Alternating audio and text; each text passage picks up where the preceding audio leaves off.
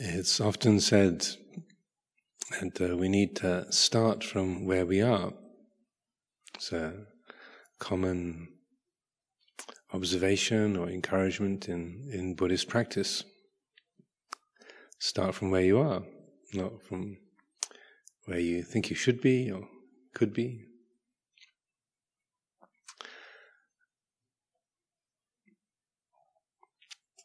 But then there is the question where are we? Where are we uh, at this moment? What are we? I can say, I, um, I'm in the temple at Amaravati, I have a cold, I'm experiencing uh, phlegm in my throat, sneezing, coughing. I could say that's where I'm starting from on a physical level. Sitting here in the temple, Saturday morning, January the 4th. And on a worldly level, that's all true. That uh, is perfectly accurate and valid from a worldly perspective.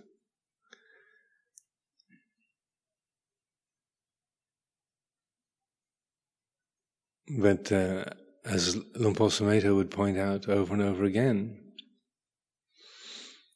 if you start out with ignorance, you'll always end up with dukkha. You start out with avijja, leads to dukkha, to dissatisfaction, alienation. But if we start out with vijja, with awareness, then the result is nibbana, peacefulness. So I can consider, well, what is the starting point? Where, where are we starting from? Where are we?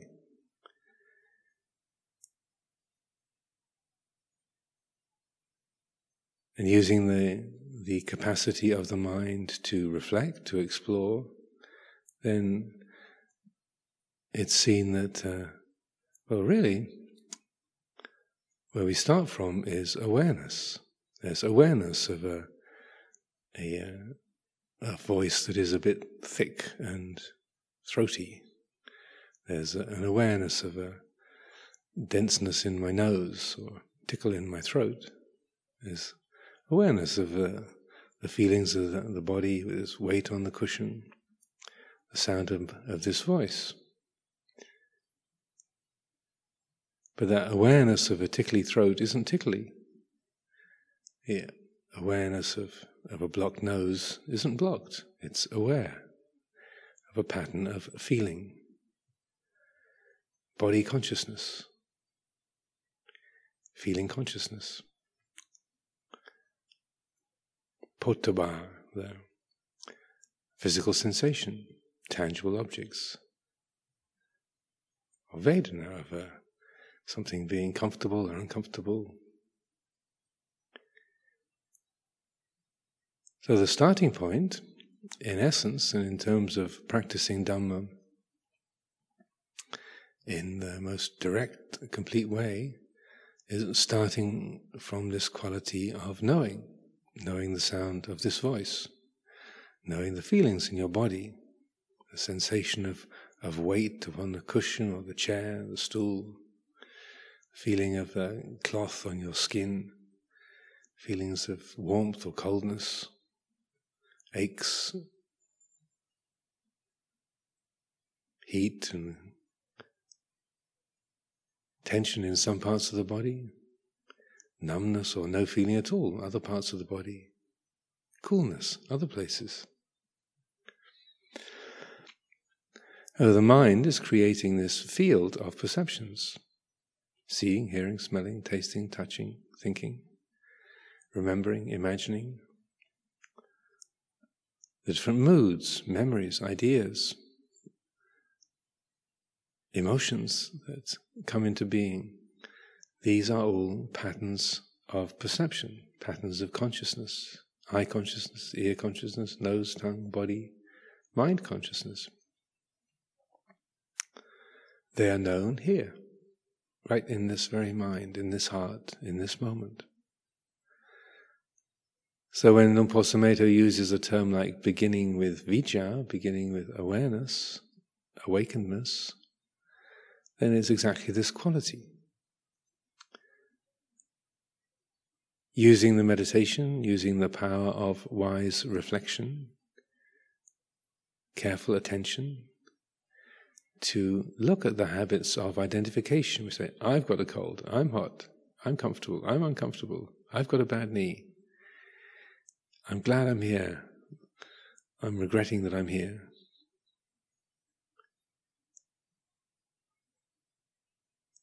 Gladness, sadness, happiness, regretting, all of these are patterns of consciousness.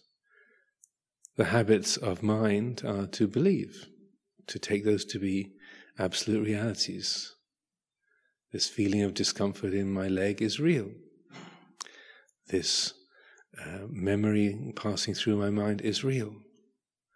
The words that uh, I'm hearing, they are, are real, solid, permanent, substantial. But if we really bring it close to home, we start from where we are. There's hearing, seeing, smelling, tasting, touching, feeling, arising, passing away.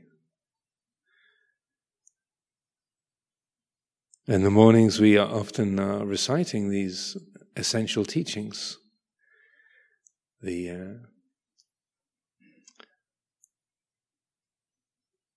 passage to arouse urgency, and so on. Qualities of the Buddha, Dhamma, and Sangha, and then the reflection on the the five khandhas, the body, rupa, material form, feelings, vedana, Sanya, perceptions. Sankhara, mental formations, thoughts and emotions, ideas, intentions, plans, memories. Loves and hates, fears and jealousies, delights and disasters. It's all under that big, big bracket of uh, sankhara. And vijnana, the discriminative consciousness itself, the ability of the mind to distinguish one thing from another.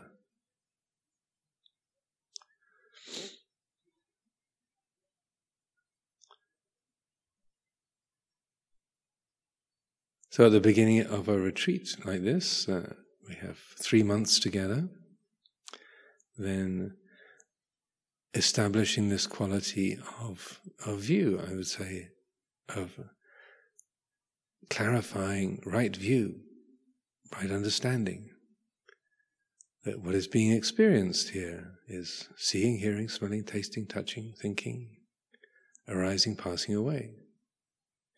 And we reflect upon these daily, using these uh, tools for investigation of dukkha, anicca, anatta, our feelings in a state of change, our thoughts in a state of change our emotions in a state of change. Not do we like them or not like them? Not are they unwholesome or wholesome? Are we perceiving those objects inside us or outside us? All of that is secondary. And the Buddha's encouragement is to develop this heart of clear awareness, this, this way of vision, this way of clear seeing.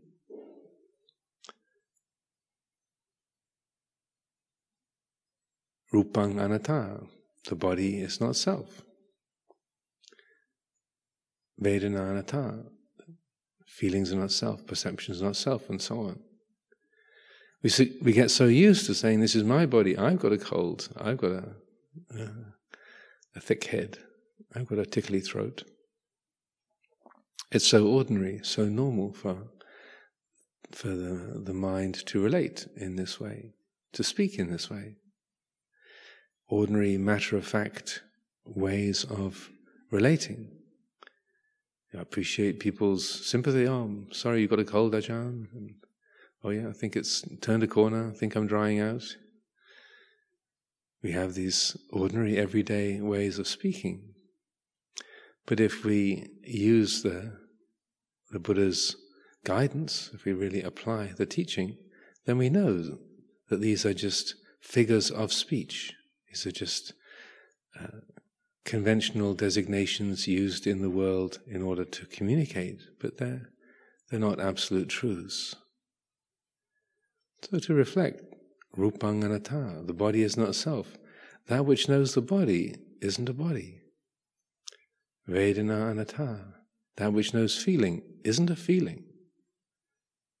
Sanya anatta, that which knows perceptions, sounds, feelings, colors and forms, shapes, smells, tastes. That which knows them is not tied to them, is not limited by them. That which knows perception isn't a perception. That which knows thoughts and emotions, that which knows the personality, my story, my gender, my age, my name, my nationality. That which knows nationality doesn't have a nationality. That which knows gender doesn't have a gender. That which knows age has no age. Now, when we hear these words, something in the, in the heart might go, Oh, yeah, yes, absolutely, that's right. And then half a second later, whoomph, it's my body, ow, it's my leg. I'm hearing, I'm feeling. I've got to remember that. I've got to write that down. And then the self view is made solid. Once again, the mind is born into an identity, a me who's got something, or got to do something, or got to get rid of something.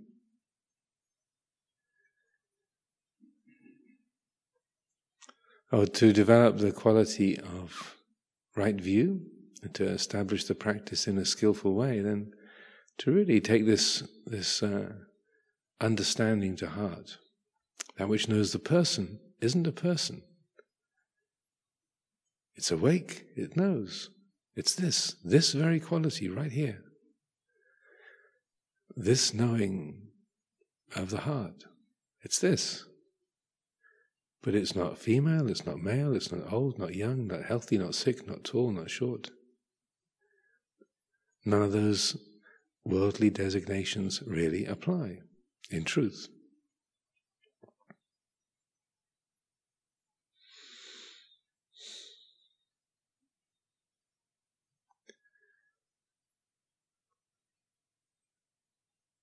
Oh, the first few days of a retreat period, it's natural to have a whole crowd of different, very worldly perceptions rattling around in our memories. Oh, the list of things to do and uh, all those uh, jobs that I, I, didn't quite get done, and the messages I was supposed to pass on that I didn't get around to, and all the uh, effort many of you made to travel to get here, the effects of being with different people and uh, being uh, in the process of traveling one place to another, packing up your stuff, getting here, arriving, finding your way around.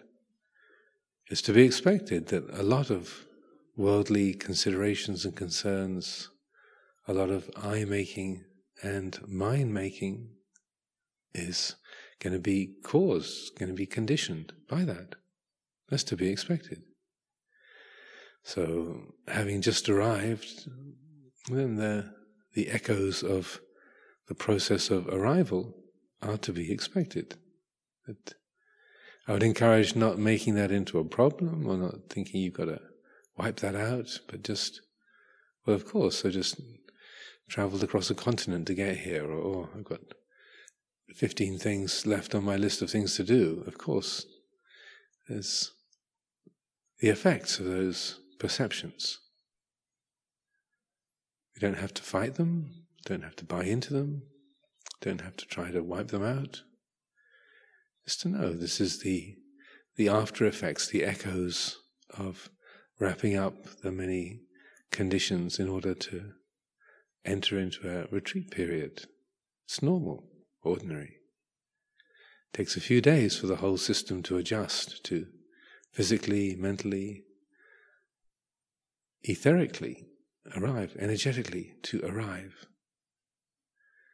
So, in that way, it's helpful to to use this kind of uh, view to develop this right view. This is the feeling of still being rattled. This is the feeling of still having lots to do. This is the feeling of still being jet lagged after all my travels. It's like this.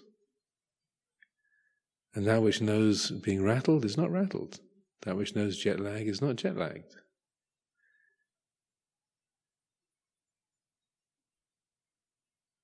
We can use this kind of consideration, this kind of reflection, moment by moment, through the, the course of the day, in formal meditation or informal meditation, just to cultivate that quality of, of clarity of view.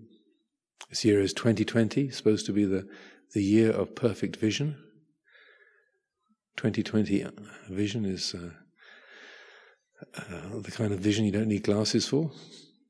So uh, the um, the inner vision takes a bit more than, uh, than just having a convenient number uh, to name it by. But if we can establish an understanding of what is the, the right view, the most skillful way to view this body, this personality, this life, this living situation, to start out with a, a, a, framework that's in tune with reality, in tune with Dhamma. Then, as it's said, if you if you are in tune at the beginning, then you'll be in tune later on. If you're off by a a, ha- a hair's breadth at the beginning, then you'll be out by a thousand miles at the end. It's like threading a nut onto a bolt. You know, if you carefully place the nut onto the onto the bolt and get it properly threaded, then you can spin it around and tighten the bolt up very neatly, effectively. If you get the, the nut onto the bolt and it's not square, you get it cross threaded and it won't tighten uh, when you the way you want to, it'll get stuck, you won't be able to get it off. In short, dukkha.